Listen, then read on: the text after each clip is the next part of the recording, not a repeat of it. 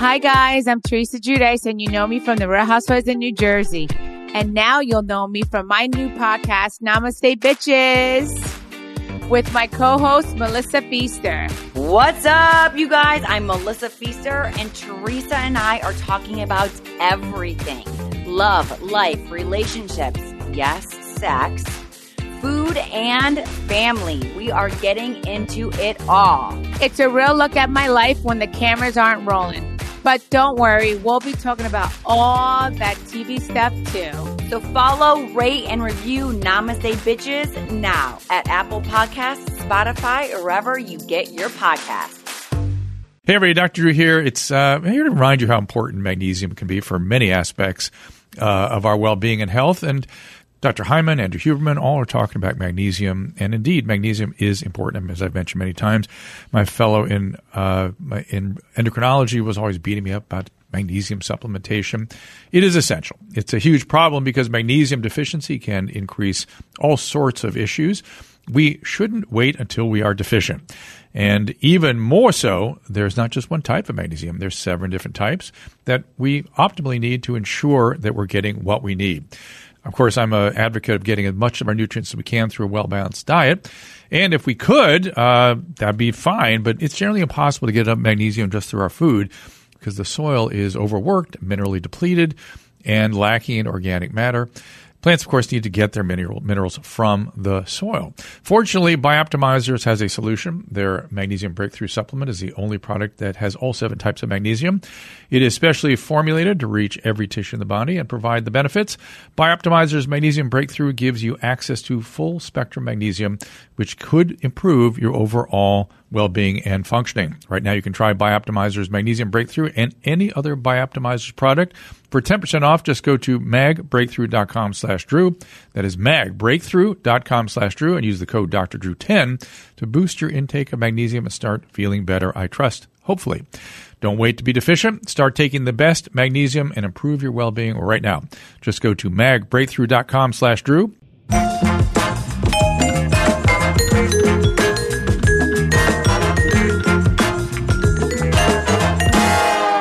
And welcome to Dr. Drew Podcast, part two of my interview with Dr. Aaron Kheriaty.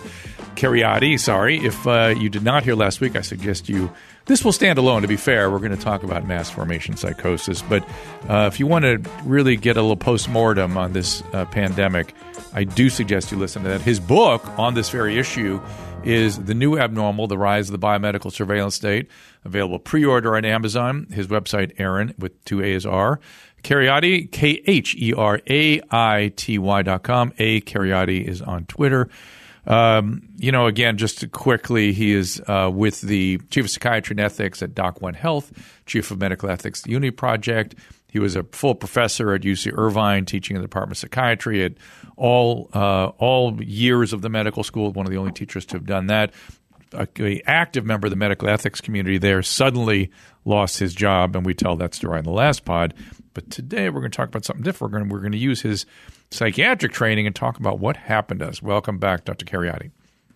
Thanks, Dr. Drew. It's, it's great to be with you again. So we, we stopped. I stopped you mid thought last time uh, about totalitarianism. So so let's go there. Let's let's back into this again through that through that uh, entry point. Very good. So when you use this word and you throw this word around and you say there are totalitarian you know conditions in society that might lead us in that direction.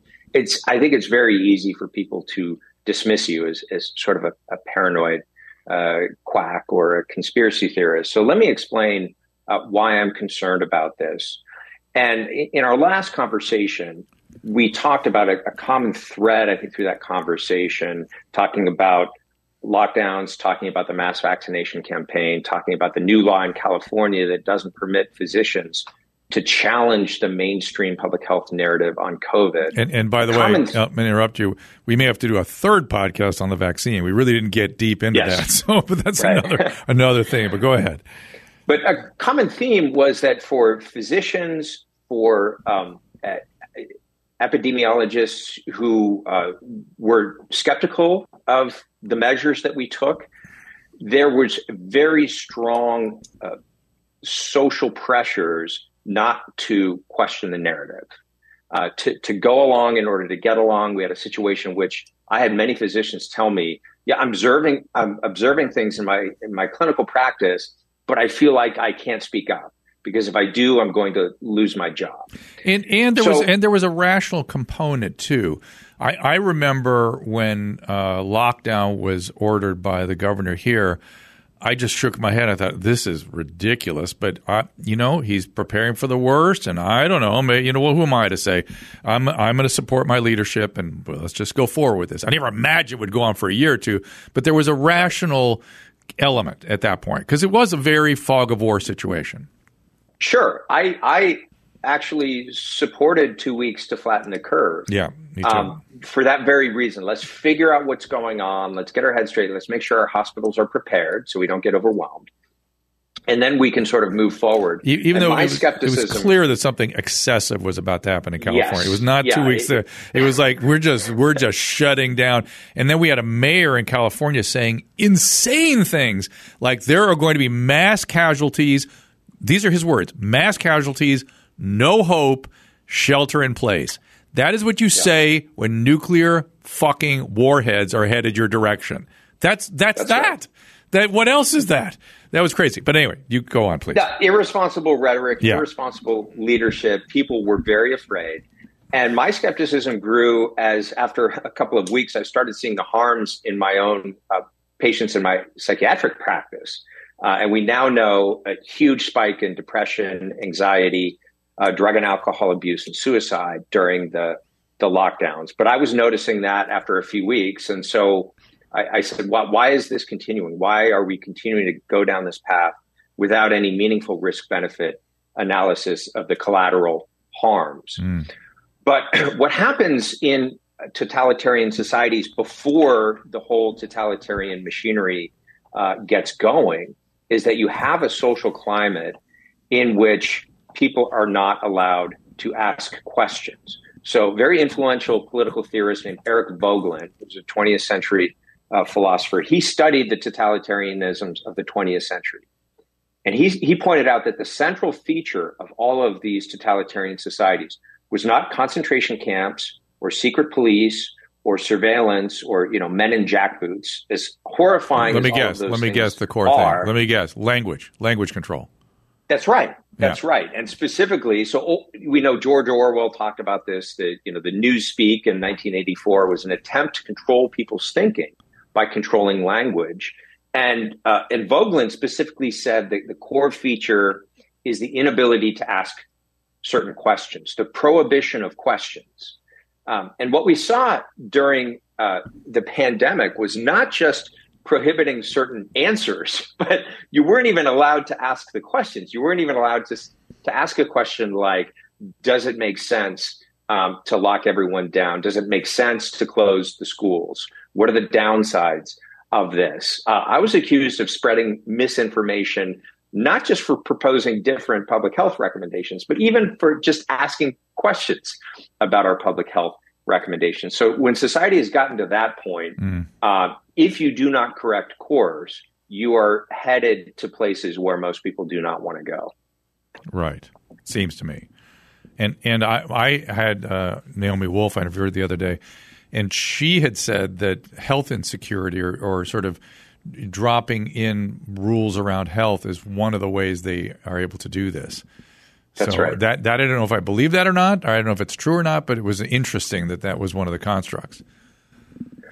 Well, look if you if you look at um, and people freak out when you draw try to draw any sort of historical analogy to the Nazis. So let me just enter the caveat. I am not comparing our previous or our current administration to the Nazi regime. You're just looking at but, it as a as a historical model. Yeah, just look, look. Okay, how did how did a democratically elected uh, Chancellor Adolf Hitler become the despotic totalitarian ruler of you know people forget that he was democratically elected. Right. Well, one of one of the mechanisms was um, a declared state of emergency. So the Nazis governed for almost the entirety of their time in power under Article 48 of the Weimar Constitution, which allowed for the suspension of uh, the Constitution under a declared state of emergency. Right. So we, we, talked about the state of emergency in the last podcast. Uh, we also have to remember that the the the the the first use of uh, gas chambers to kill people did not occur in concentration camps. The gas chambers and, and the, the first people gassed were not Jews or other ethnic minorities. The first people gassed in gas chambers under the Nazis were physically and mentally disabled patients yeah. in psychiatric hospitals. Yeah. Yeah, that's what I under thought. the Nazi T4 euthanasia program and, and severely chronically ill stuff, right? Like and really, severely chronically, yeah, yeah. chronic alcoholism, yeah. chronic epilepsy, uh, things of this nature that that couldn't be cured. Um, the, the Nazis began with forced sterilization of those folks so that they wouldn't pass on their quote unquote bad genes to the next generation. Uh, and they followed the United States in that. Actually, there were forced sterilization laws in uh, in the early 20th century in the U.S. that the Nazis emulated. 27 states permitted forced sterilization of, uh, of so-called undesirables in the U.S. It's a dark chapter in American history that most Americans don't that's right don't know about. So the Nazi eugenic laws prepared the way for their other totalitarian measures, and those those were in place long before the whole well, the, warfare. But the, but the other thing, apparatus. the other thing, one of the things that gets me sort of addled in the present moment is they they they use totalitarian interventions as a means to prevent totalitarianism. In other words, the communist totalitarian state was underway. That's why the present moment scares me the most because both sides are looking at each other. I'm right in the middle, and I can see the excesses on both sides and both sides are going, "You're the fascist. No, you're the fascist. No, you're the fascist." and that's exactly how Hitler came to power. He yeah, just he right. he was protecting from the fascists, from the totalitarians, yeah. and ended that's up right. using fascism to, to, to prevent the communist yeah. totalitarianism. And that that's that exactly is people that don't know that history, man. Be careful. But anyway, let's let's but let's talk about the psychology of all that. That's where I want to go with yes. this. So go ahead. So how did the, how do these things happen? So the, the psychology, and of course, the book to read here, um, you mentioned him last time was Matthias Desmet. Uh, his book is called The Psychology of Totalitarianism, just published this year. A very, very fine book. But he talks about the process of what he calls mass formation. Some people have have described it as mass formation psychosis. Desmet doesn't like the term psychosis because it indicates a particular type of clinical condition um, that he is not getting at here. But what he's talking about is a sort of social psychology, crowd psychology phenomenon where people enter almost into a um, a state of uh, of hypnosis, a, a, kind of the, it's kind of a cognitive sleepwalking, where that that ability to ask questions, that ability to to question what you're being told, or to see what's right in front of you, uh, becomes impaired. And he says this this happens basically when there are three social conditions in place. So I'll just walk through those three very briefly. So the first condition is that people experience a lack of connectedness to other people, a lack of meaningful social bonds. Now we had a loneliness epidemic mm-hmm. even before the lockdowns. Yep. So rates of loneliness, you can measure loneliness with shorthand questions on surveys like uh, how do you have someone in your life with whom you can talk about important matters? Now, back in the 1980s, about one in five Americans, 20%, said, No, I don't have anyone in my life, a family member, a friend, a colleague, with whom I can discuss you know, important uh, or personal matters, which is very sad. Yeah. But that number by 2018 was 40%. Mm. Uh, so, uh, so we had a, a, crisis of loneliness already that you know many social scientists were already talking about. Obama's Surgeon General Vivek Murthy was talking about an epidemic of loneliness before the pandemic. Well, the the British set up a loneliness czar. They had a position right. appointed to it, and That's right. I first started making note of this. God, it must have been in the late '90s. A book called Bowling Alone. Do you remember that book? That's right, Robert Putnam. Yeah, yeah. he's a social scientist at Harvard. Who, yeah, who really sort landmark of landmark work. And was yeah. that the '90s when that came out? yeah, he published that in the he published that. I think it was in the late 1990s. Yeah, that's what I would. published in 2000, but he started working on it in 95. Okay, so we all heard about you it go. maybe late night. Okay, Yeah. but but it- that's where you know an issue is being made of this socially disconnected. Now, in the meantime, the internet came along, and everyone thought that would take care of it, but it made it worse.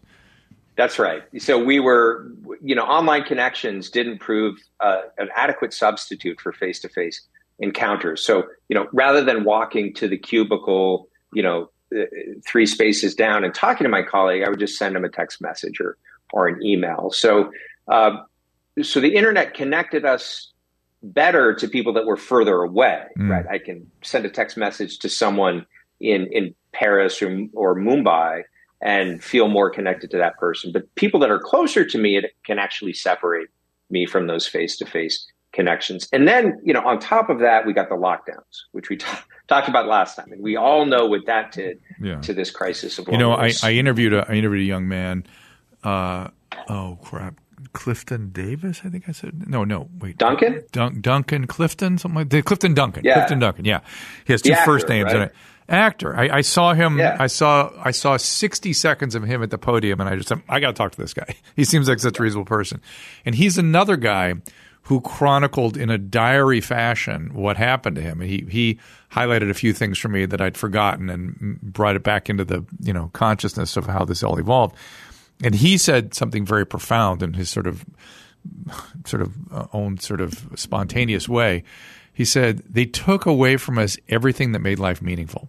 Those are his actual words, and he just just sort of rolled off his tongue. And I thought, oh my god, that's a That's right. that is a profound statement, and it is one hundred percent accurate. Isn't that interesting? And they did it, and by the way, shamed you if you had any issue on it. Hey, you have to, you're greedy. You just want to go out and make money because you get your businesses. What, what what what? We just want to engage in life. We want to thrive. What are you talking about? Remember that? God, that was a dark phase. Anyway, so keep going. Here we are. So that's that's the first condition, and you're absolutely right. What I, I like to say that real, present, tangible human goods were sacrificed on the altar of theoretical future biological risks. Yeah. So, for example, you know, you know you can't go be with your dying loved one. No, you can't uh, go bury them uh, and, and attend a funeral uh, because you know there's this s- small theoretical risk of transmission. And, you know, so our, our values are really turned upside down during the, the pandemic. And, and as Duncan said, exactly, things that like make life meaningful were stripped away from us for the sake of just protecting bare biological life at all costs. Okay, so first condition is loneliness. Second condition is a lack of meaning in life, which which follows from the the withering of those social networks, familial, professional, religious, uh, etc. Those things that give meaning to life. Um, it- Desmet uh, mentions in this connection, there was a Gallup poll in 2017. 40% of people experience their job as completely meaningless, uh, with another 20% reporting a strong lack of meaning in their work. So 60% of Americans thought my job is either mostly meaningless or totally meaningless. Um, so that's that's the second condition: uh, social isolation, a lack of meaning, which is connected with social isolation. The third condition is high levels of free floating anxiety. Again, think of those early days of the pandemic and what you saw when you turned on uh, CNN. You saw COVID case counts, you saw COVID death counts, you saw an obsessive uh, focus with uh, you. You know, you saw pictures of people on ventilators. You you saw things that were designed, and we know now that these were deliberately designed to induce fear. What do you mean by that? Population. Because, by the way, you also saw the refrigerator trucks and the body, Yeah. you know, the the uh, they. By the way, those refrigerator trucks in New York. Do you know why they they filled up the morgues in the hospitals in New York? Do you know why, Gary? The reason they did is they wouldn't allow the funeral homes to operate. So they couldn't have they didn't have the usual means of taking the bodies out of the refrigerator at the hospital and sending them to the funeral homes. They had to accumulate at the hospital. That's why not because there were so many deaths, because the normal process was obfuscated. Crazy. Yeah, that's right. Uh, you know, we saw the situation in northern Italy and Lombardy in those early days of the pandemic, Yep. the hospital being overwhelmed. Well, Yep. what they didn't tell you was that those hospitals were routinely overwhelmed during influenza season Right. because they were inadequately funded, and this was this was something that happened to them almost every year for the last few years. But but we know um, this was revealed by uh, a, a group in Great Britain, for example. that Great Britain employed this behavioral nudge unit to advise the government on how to get people to comply with COVID recommendations Mm. and internal documents from that. Um, and people who participated in that and now have repented and said this was absolutely wrong to do. Um, basically, their recommendations included things like, you know, if people are not complying, then we need to ramp up messages that increase their fear. Oh my So, god. so fear was deliberately deployed by governments and public health agencies during the pandemic, and we have the we have the receipts and- to show. and then the media used it as a way to capture eyes because they, they immediately saw that that was to that their gets, benefit. That gets views, and that gets people glued to their screen. So we have this very high level of free floating anxiety. was there what do you think that we already had because of lack of meaning making because of social disconnect we already had uh, sort of a right. fertile a- anxiety soil so to speak We did. So, really, since the year 1999, rates of depressive and anxiety disorders were already rising. what do you think that is what was that pandemic? what is that Um, among young people, social media plays a very significant Okay. role. Uh, Jean Twenge at uh, University of San Diego has done a lot of important work on that on that issue. So that's pretty well documented now. Um, and I, I- think you know modern modern life and, and the pace of modern life, it, you know, if, especially if people lack strong social connections, uh, is just very hard to manage let- let- without let me- robust communities. I, am gonna I'm gonna I agree with that for sure. But under that, because I saw it happen in real time doing Loveline all those years, the amount of let me s- s- uh, try to try to frame. There were first of all, there's a lot of abuse, so a lot of PTSD, Yep. a lot of personality disorders, a lot like we went through a pandemic of childhood abuse. We just did. I, I guarantee you that happened. So there's that. That's right. But our families were so thoroughly destroyed during this same period that the needs of the child in terms of developing a regulatory, emotional regulatory system, I would say was almost universally deficient. So our ability to regulate emotion was already f- impaired by the so- circumstances of the last 30 years. And one of the key symptoms of that is anxiety because you're unregulated. That's ex- you're that's exactly right. All right. So I wondered Right. if that was we- the case. Yeah, that's exactly right. What we call insecure early attachment Yeah. relationships. Yeah, and, and I'm not even going to say I'm not bond. I'm not even going to say that. I'm going to say not enough time spent face to face developing that regulatory system that Yeah. may that may have insecure attachment attached uh, associated with, or it may not. It's still a, a, great- a problem with regulation either way. Yeah, that's right. Yeah. You've heard me talk about AMCN. Uh, I've taught you that uh, insurance, health insurance, doesn't always cover the cost, the full cost of an emergency medical flight. Even with comprehensive coverage, you can still get hit with substantial deductibles and copays. Protect your family and your finances with an AirMedCare Network membership. As a member, if an emergency arises, the expense of air medical transport is completely covered when flown by an AMCN provider. Membership costs as little as $85 a year and covers your entire household every day, even when you're away from home. That is just pennies a day. We all know that the unexpected can happen. An AMCN membership is protection no family should be without.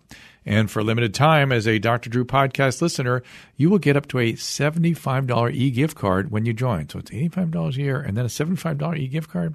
Uh, why not? You just simply visit airmedcarenetwork.com forward slash Drew and use offer code Drew. Now, word from our sponsor, BetterHelp. It can be tough to train your brain to stay in problem solving mode. Yeah, especially when you're stressed and distracted or, de- or depressed. Therapists can help you become a better problem solver, more efficient at uh, getting to where you can accomplish what it is you want to do. And with BetterHelp, you no longer have the excuse of stigma or embarrassment. You're doing it uh, electronically, and so you're not going to run into anybody or anything like that. Therapy has been very important in my life. I've sent many patients, family, friends to BetterHelp, and I've been impressed with the therapeutic services they provide. If you're thinking of giving therapy a try, BetterHelp is a great option. It's convenient, accessible, affordable, and entirely online. Get matched with a therapist after filling out a brief survey, and you can even switch therapist anytime. If you're unhappy, just switch therapist. When you want to be a better problem solver, therapy can get you there. Visit betterhelp.com slash Drew today to get 10% off your first month. That is better, H-E-L-P dot com slash Drew. Okay, so you get these three conditions. You have you have this widespread free floating anxiety. And by free floating, I mean there's not a specific object for the anxiety, right? If I if I have a fear of snakes, and I encounter a snake and, I, I get scared. Right. I can explain why I feel that. And you can, and pull, can and, actually, you, and you go away from the snake. Yeah. I can do something about it. Yeah, exactly. Yeah. I can avoid going to the reptile section of the zoo. Yeah. I can avoid hiking on those trails in Arizona where I might encounter a rattler. So it gives me a sense of agency and control over that fear so that I can escape from it. When you have free floating anxiety produced by the conditions that we just described, people, it's a, a highly aversive condition that people want to escape from, but they don't have the wherewithal. They don't know how to escape from. So early days of the pandemic, I'm glued to CNN. Um, I'm terrified. I feel like the apocalypse is coming, uh, and I don't feel like I can do anything about it. Right? I, I had somebody in a newsroom in a in a major news outlet actually come up to me and go, do you think this is a what's what's the word? Any, do you think this is an extinction event for humanity? And I, I literally went, what? I was like, what?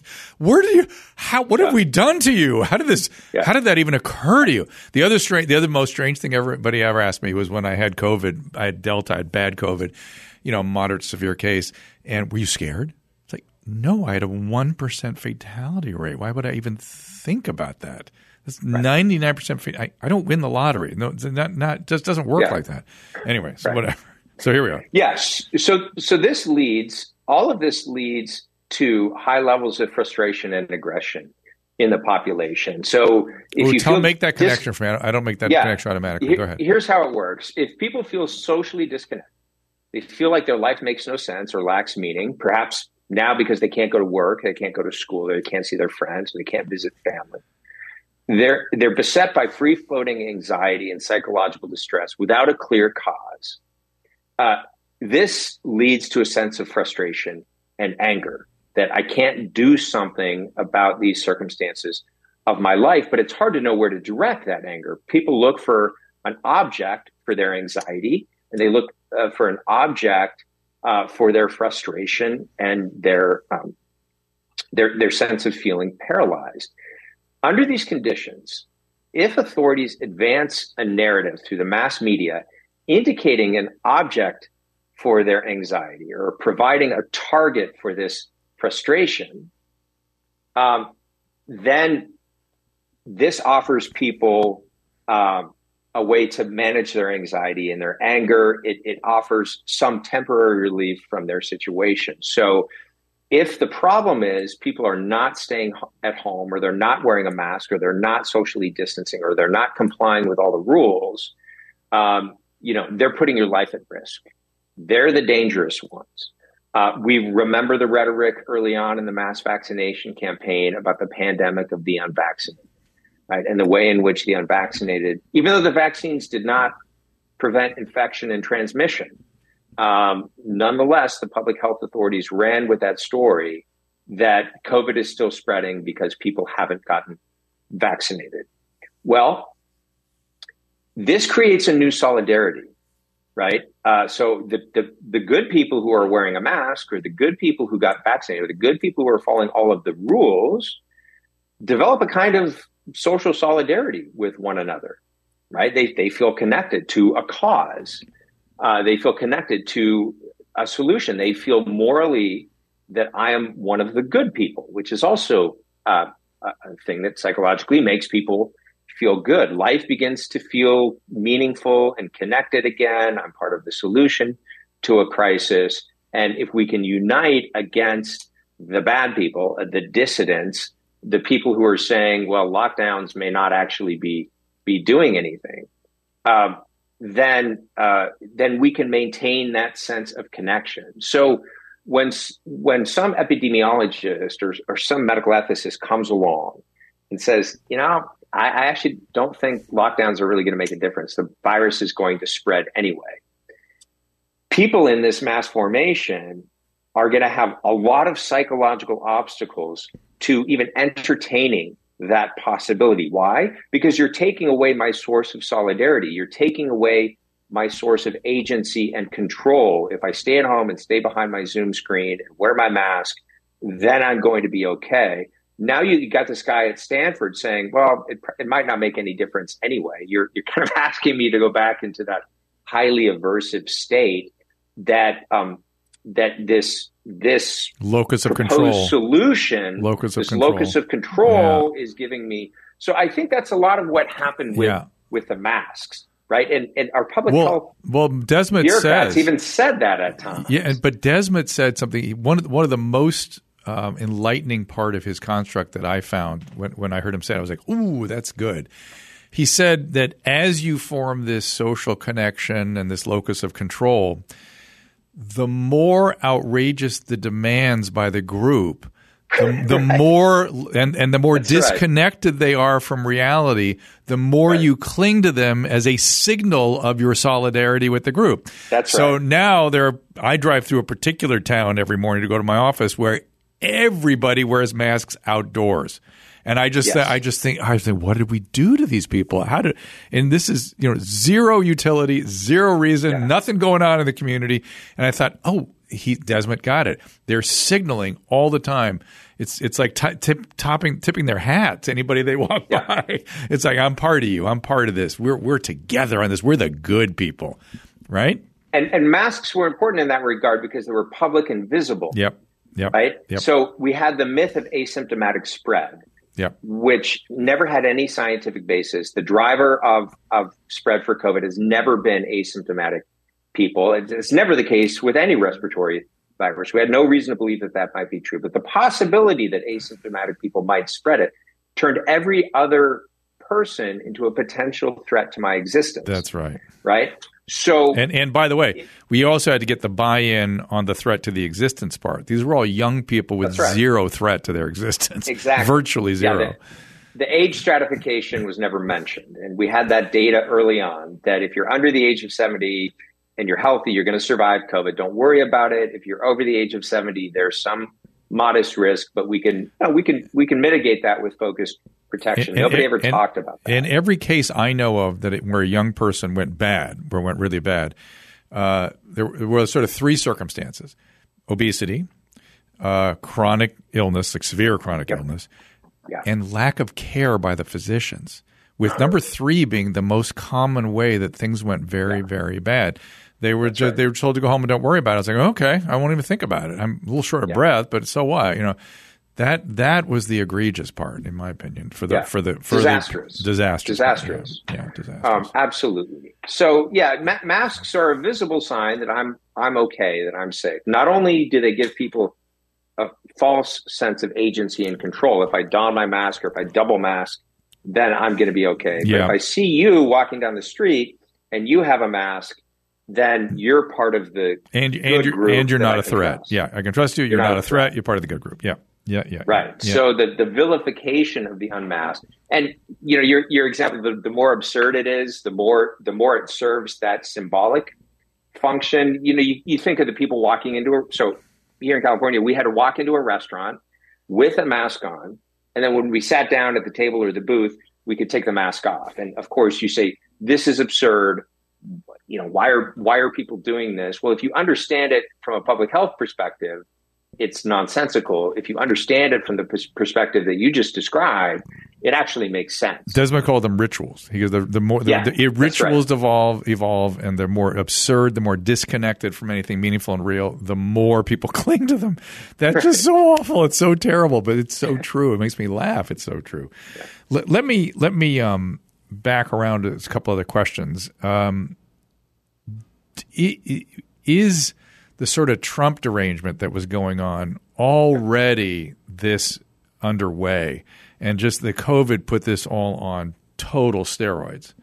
Yeah, I, I think so. Um, I, I mean, COVID was a way to defeat Trump, and it actually worked.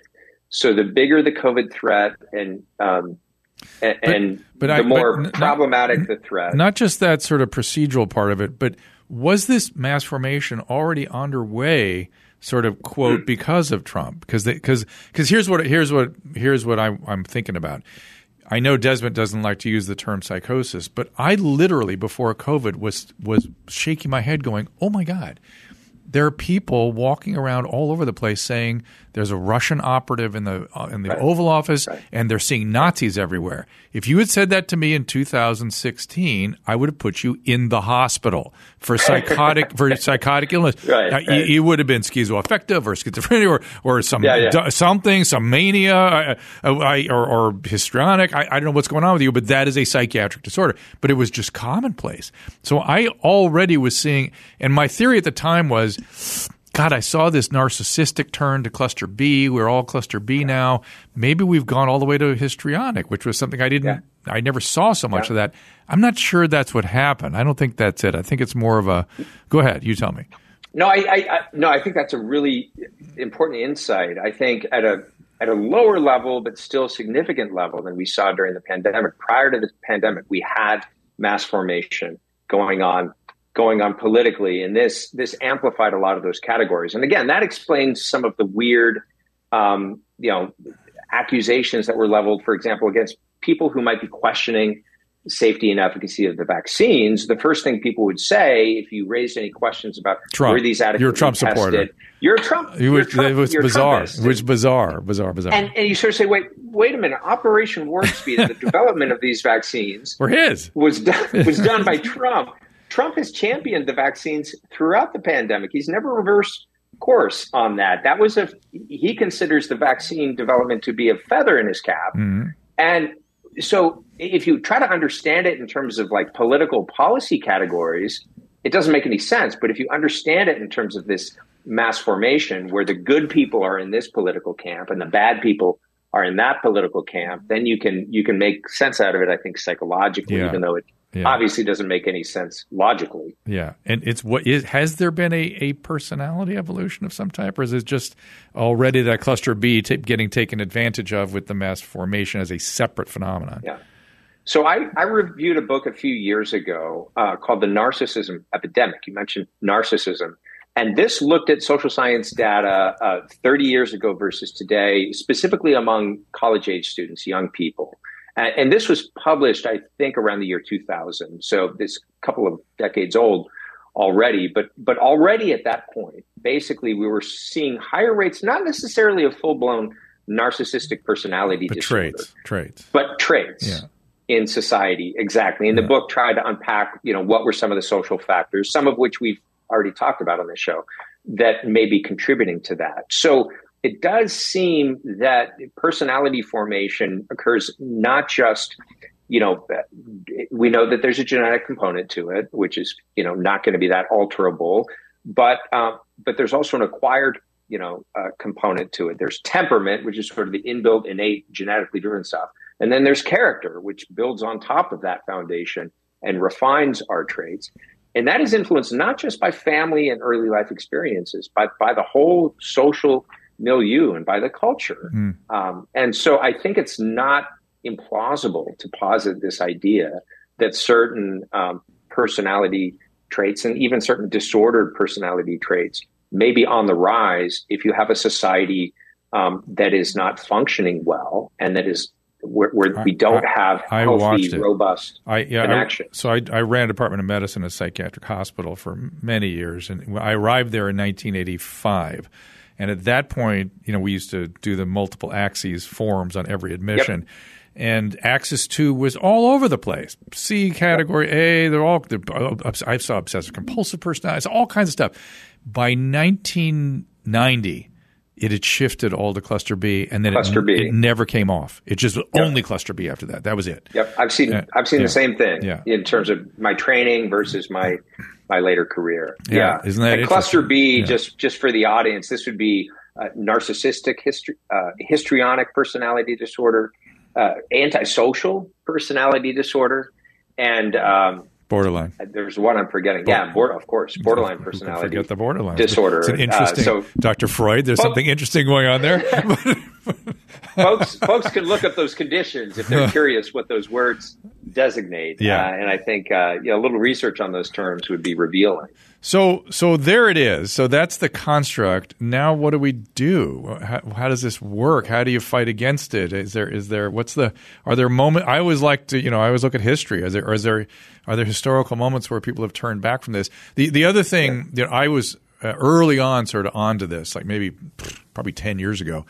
And, and I actually, it was 20 years ago. I, I, wrote a book on narcissism, and I said there's going to be scapegoating and mob action. That, that's one of the things yeah. that happens when there's a lot of cluster B around.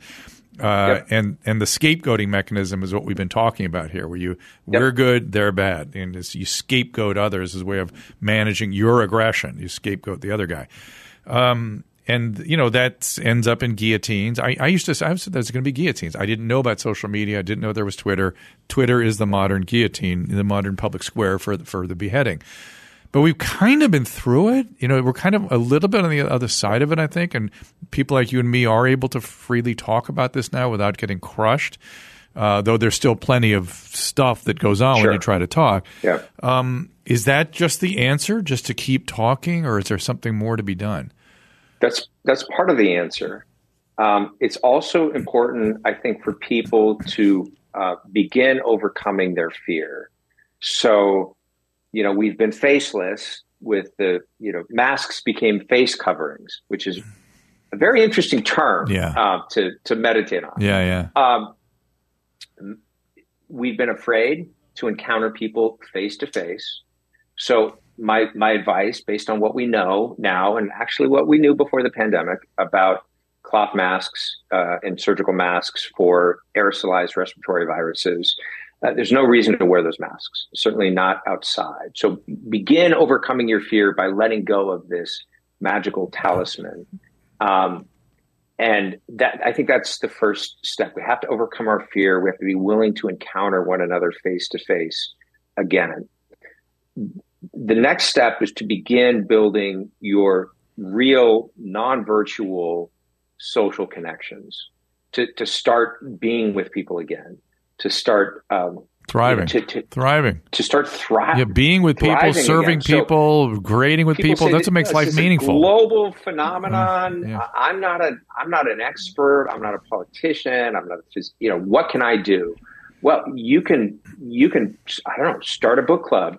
Uh, start a conversation club to to listen to this podcast, and then meet face to face together you know, at a local pub or a local restaurant and just discuss discuss it, share ideas.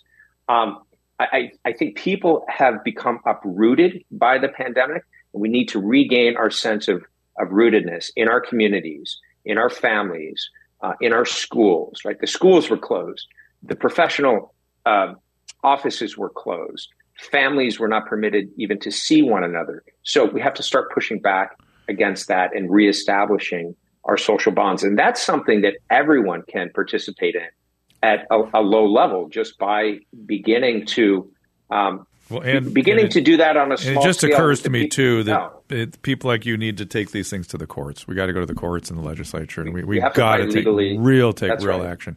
Hey, uh, there are a few calls that have come in while we've been talking. Do you have time to answer some of them with me? Sure. Yeah. Let's do this. Uh, this one I think is kind of pertinent to you, and so I want to get uh, Jeff. What's going on? Hey, Drew, how are you guys doing? We are good. I'm here with Dr. Kheriaty as well. what do you got? Thanks. Yeah. So, um, with with what you guys are talking about, I mean, it came out in the New York Times today. Just the levels of learning loss, yeah. you know, the impact on kids, and you know, obviously with mental health as well, but really yeah. just their education. What do you do? How do you get like a society of kids that's a year or two behind? And, and not only just what, kids, what kids do? that are already burdened with the yeah. the kids that you claim to want to protect are the ones you burden the most. Dr. Kheriaty, what do you say? Yeah, that, that's a really hard question. Um, I mean, it's, it's stiff competition for the worst pandemic policy, but you know, school closures would certainly be in the, the running for that dubious distinction. Uh, really disastrous, and I worry that the effects are going to be felt on that for decades. So I think the first thing that we need to do is pay attention to the, the kids who are at the bottom of the socioeconomic uh, ladder. What does that you mean? know, this idea that what do you mean pay kid- attention? so- to? it's easy to say that. What does that mean? On average, Americans spend 90% of their time indoors. According to the EPA, indoor air could be two to five times more polluting than outdoor air, and in some cases, could contain 100 times more polluted elements. According to the 2020 report, nearly half population, almost 165 million people, are living in areas with unhealthy levels of ozone or air pollution. Nine out of 10 people breathe air that exceeds the World Health Organization pollution limits. We take in about 20,000 breaths per day, and that's almost 3,000 gallons of possibly problematic air.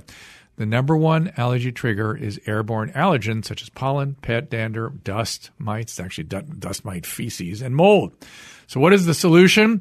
Well, Air Doctor Filter cuts out dangerous contaminants and allergens so your lungs don't have to put up with this. 99.99% of tested bacteria and viruses, allergens can vary in size, but the average pollen size is about 25 microns.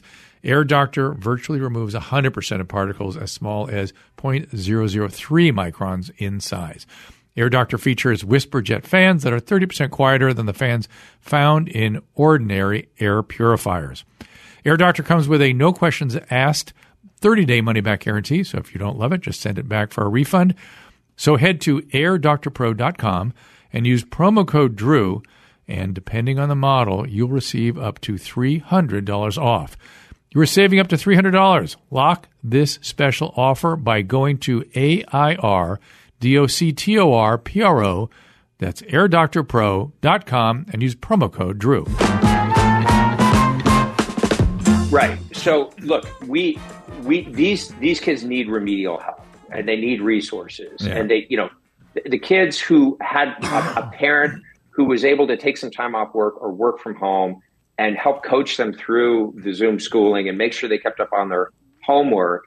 Those kids are going to be they were harmed, but they're going to be less harmed by the kids who you know if if mom or dad doesn't work, we're we're not paying rent and we're going to be evicted, and so the the kid is by himself trying to navigate this.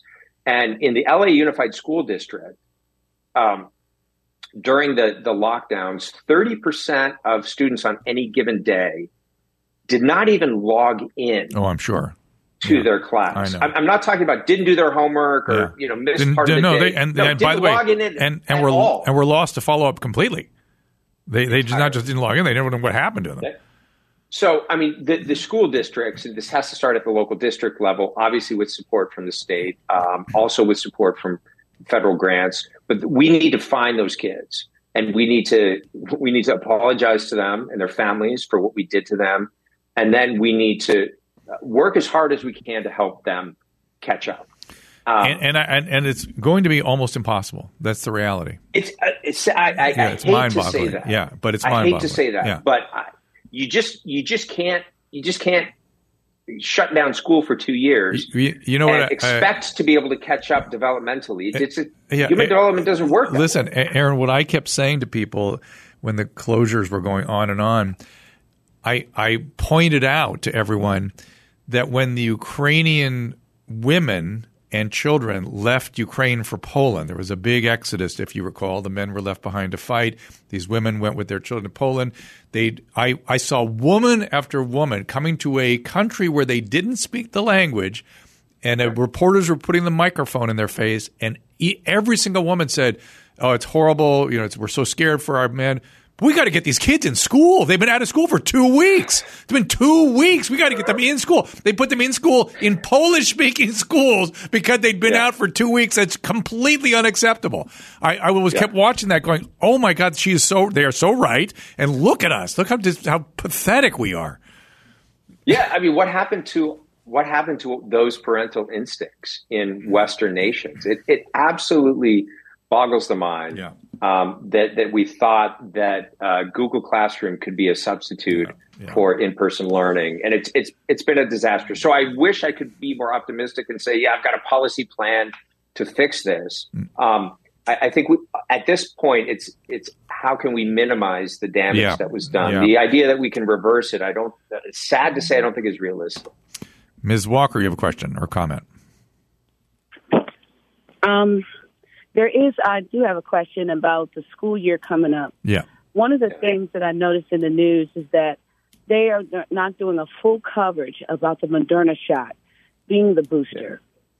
Um, oh, you're we. You know, we, you probably uh, weren't listening. We've done an hour and a half on this topic, uh, on this sort of insanity with which stuff is rushed out and then mandated. Yeah. Uh, is there a you have a specific question about that? Well, well, uh, obviously, there's a feeling of trustworthiness or lack of trustworthiness yeah. in the presidency. And so, therefore, if you're telling me that I've got to do a booster shot just in case I might fall in sick, I want to know which company is backing it. Now, I see that ABC News follows in that. But if you're advertising it in the news, you could um, arouse suspicion. Yeah so, maybe so you're you're you're, you're absolutely spot on. You're talking about the incestuousness of all these different organizations yeah. with big pharma. You are correct.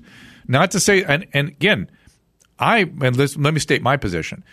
Uh, I have a large geriatric population. Um, all of them have been vaccinated. They've all been boosted. I've told them to hang out until this new Omicron one comes along. It's pretty clear what we're doing over the age of 70. It's a good thing. Under the age of 50, there was just a big study that came out uh, in circulation two days ago that showed five times the risk, still small, be it, be it small, but five times the risk of myocarditis under the age of 40 in otherwise healthy people who have essentially no risk from COVID. So, what are we doing here, guys? What, what are we up to? Every doctor should be making that decision with their patient, not these idiots at the top of the ladder. But go ahead, Dr. That, that's exactly right. This needs to be age stratified, it needs to be individualized to the specific patient. The, the vaccine mandates have no more place when it comes to these vaccines. The CDC just a couple of weeks ago endorsed the, the position in my lawsuit against the University of California's vaccine mandate that we should no longer discriminate between vaccinated and unvaccinated because the vaccines do not stop infection and transmission, even if they might help uh, with severe disease, particularly in the older population. Hey. And natural immunity yes. uh, confers some protection yes. Against COVID. So the universities that are continuing with these vaccine mandates are now contradicting the CDC's guidance. CDC should have been saying this a year ago when I, you know, I and others were trying to make this case in the federal courts, but at least they, they finally came around to some degree of sanity on that question. And then these, and yet the universities are still unwilling yeah, to. They're going to have to that. get. They're going to have to get. They're going to have to get sued. I I, I am uh, traveling to Europe to Spain in the summer, and they have a booster mandate there. I've had COVID twice. I've sat in the room with my wife for three days while she had Omicron. I didn't get anything. I'm that immune to it now. Yeah. I've had J and J. I had a horrible reaction to J and J. I developed a spontaneous raccoon eye, which is the presentation of the transverse sinus thrombosis. So I had some sort of consumptive coagulopathy. I was sick of shit. I don't want another booster. You know, who knows what will happen to me? So that's the insanity we're all in, and I may have to take it just because. Matt, you have a question about depression? Yeah, thanks, Dr. Drew. Used to listen to you as a kid on KROQ. Um, now I have my own kids. Everyone in high school seems to be depressed. The kids are yeah. cut themselves. They're going to uh, counselors all the time. It's you know numbers are way up since 2014. Wondering your opinion about what's the cause of this increase in mental illness. All right, hold on. We got a psychiatrist here. There's a perfect question for him. We kind of alluded yeah. to it a couple of times, but spell it out for him. So, several of the things that we've talked about in this episode certainly contributed. Um, school closures, most of all.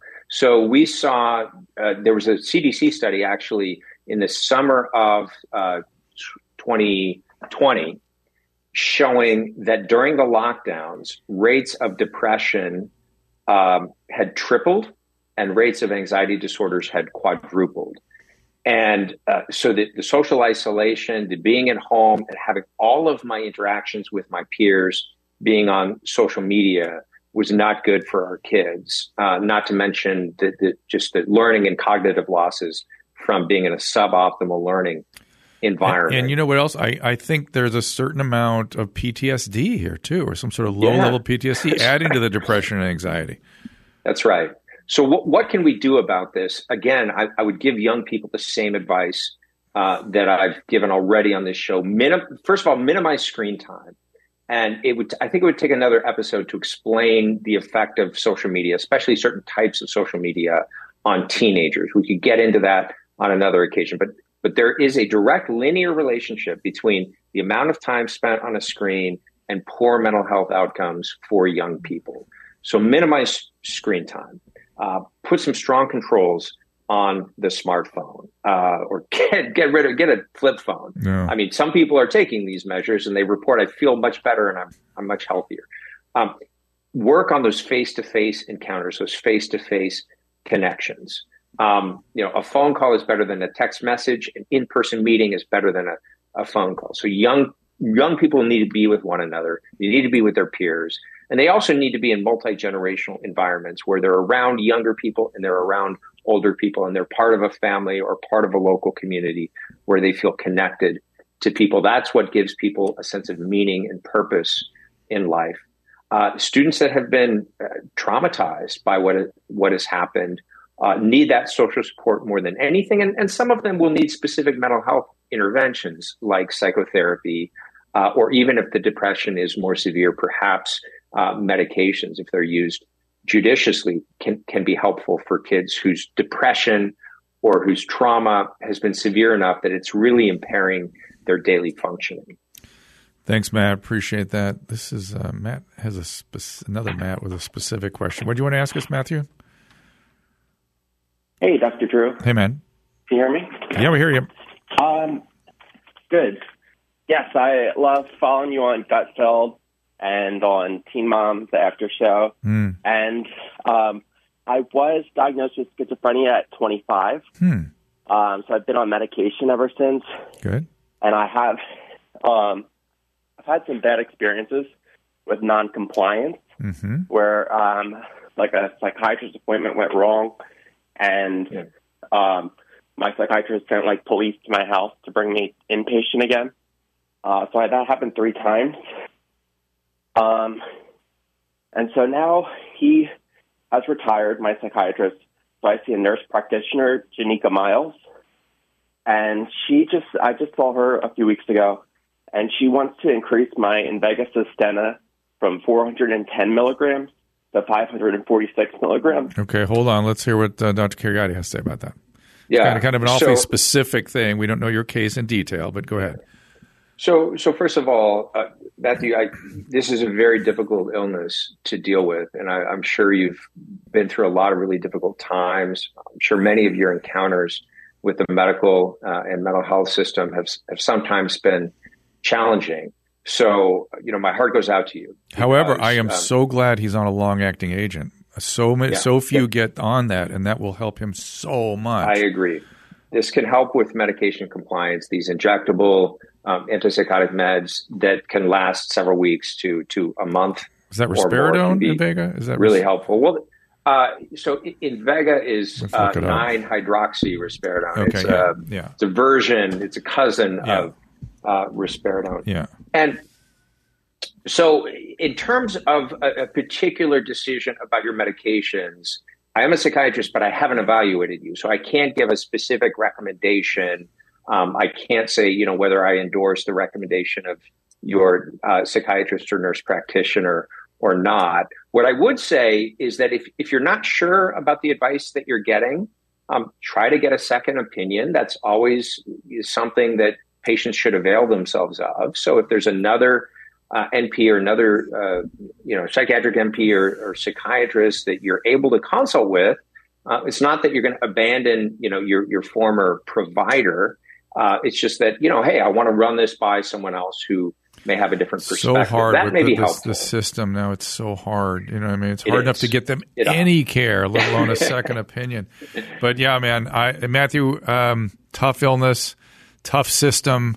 Uh, I'll just say, in generally speaking, I would say it's not a massive increase in his medication. I'm sure she has a good reason to want a little adjustment. So just think about it. Maybe talk to your family too. You know, maybe they're seeing something that you don't see that she's trying to respond to. Maybe you trust them a little more.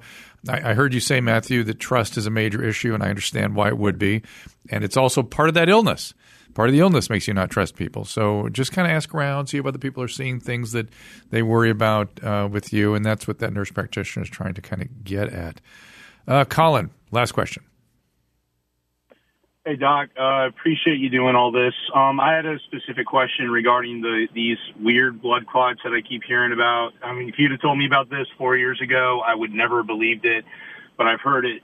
I've heard Dr. Malone allude to it during your interview. I've heard Steve Kirsch openly talk about it. I've heard several people at this point. I was wondering if you had had firsthand experience with this stuff or had looked at it because it doesn't appear to be a traditional blood clot. It seems kind of weird. Have you seen it? I, I, have not. I've heard about it. Obviously, like you said, I heard Malone mention it yesterday.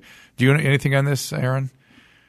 No, I. Yeah. In terms of whether these blood clots differ in terms of the mechanism of their formation or not, I think most of these suggestions have come actually from coroners, from pathologists yeah, that, right. that look at these things all the time and they say, okay, there's something different, there's something weird about these clots. I think that the jury is still out and it will take some time to sort out there, what's going on there. I, what I will say is when I heard this stuff flying around, I, I thought to myself, there is no doubt that this, probably the spike protein, is having some very strange. Right.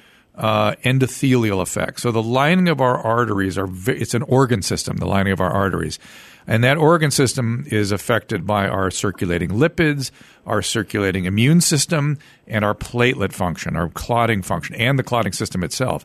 Something is going on between the macrophages and the lining of the of the of the arteries with the spike protein protein activating something. It's why I ended, yeah. woke up with a with a black eye. It's why I had a black eye. No doubt in my mind that was a consumptive coagulopathy caused by the vaccine. I didn't have that from COVID. I don't think. I had a lot of neurological symptoms, and we do think that might be microvascular, and that might be clotting too. So COVID might cause it. Vaccine might cause it. It might be the spike protein that's really the whole story in terms of activating these things. The problem is the spike protein is what we have to direct our immune system at, right, in order to get the, the immunity going. So it, these are very complicated issues. I, I, don't have a strong opinion on it yet. I'm keeping my eye on it. And Colin, I, I'm glad that you are too. And we should all be just just thinking about stuff. It's all just expand. Just don't don't get don't start running to one side of the boat or the other. That's mass formation. That's what yeah, you want to avoid. Right. You want to sit yeah. there and think about stuff. Science, and, and by the way, that's also bad science. Science is not one article it's multiple articles that develop a consensus over time, done with different, you know, sort of from different centers with different um, emphases in terms of how they how they construct the study, and maybe even some different statistical analysis, so you can sort of see, you know, how how truthful is this? How close to the truth are we getting? Don't run from one side of the boat to the other. Don't do that. That is mass formation. Well, Aaron, we've done a lot today, uh, and I hope it helps sell your book. I can't wait to read it now. Um, Thanks, Peter. Yeah, again, I'll say it's the new abnormal, the rise of the biomedical surveillance state. Pre-order now from Amazon, everybody. Go get it. Also follow Dr. Kheriaty at aaronkheriaty.com. Twitter at a. I'm not sure if I'm following you on Twitter. I, I must be, but I'll make sure I am. And uh, thank you for all your time and uh, for this really interesting conversation. I, I, I would argue that what we in these two hours, you know, two clinicians talking, right? We've both lived through this pandemic but we've also both been exposed to a lot of the voices that have been silenced. So I think yeah. what I think what we went through was sort of a synthesis of what we think we know now. it's it right. was a pretty broad, yeah. interesting kind of synthetic kind of look at where we are at the present moment. We may change our ideas. That's what we do. I hope we do. I like my mind to expand. I, I hope so too. Yeah. I mean, that's what good science, yeah, good science evolves. Exactly. Uh, Open mindedness, uh, the intellectual humility to say I might be wrong yeah. about this. You know, I, I, don't think I am. I think I'm reading reading this correctly, but I might be wrong, and I want to remain open to that. So you're absolutely right. You shouldn't go from one extreme to the to the other. You should be careful and thoughtful, and just continue asking questions. There you go. Dr. Aaron Kheriaty, everybody, thank you so much for being here. For calling times and topics, follow the show on Twitter at Dr. Drew Podcast. That's D R D R E W Podcast. The music from today's episode can be found on the swinging sounds of the Dr. Drew Podcast, now available on iTunes. And while you're there, don't forget to rate the show. The Dr. Drew podcast is a Carolla Digital production and is produced by Chris Laxamana and Gary Smith. For more information, go to drdrew.com. All conversation and information exchanged during the participation in the Dr. Drew podcast is intended for educational and entertainment purposes only. Do not confuse this with treatment or medical advice or direction. Nothing on these podcasts supplement or supersede the relationship and direction of your medical caretakers. Although Dr. Drew is a licensed physician with specialty board certifications by the American Board of Internal Medicine and the American Board of Addiction Medicine, he is not functioning as a physician in this environment. The same applies to any professionals who may appear on the podcast or drdrew.com.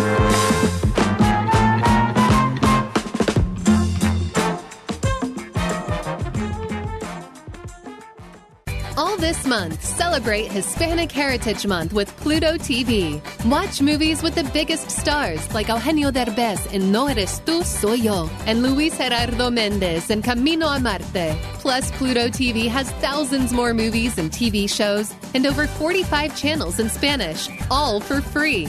So download the Pluto TV app on all your favorite devices and start streaming today. Pluto TV. Drop in, watch free.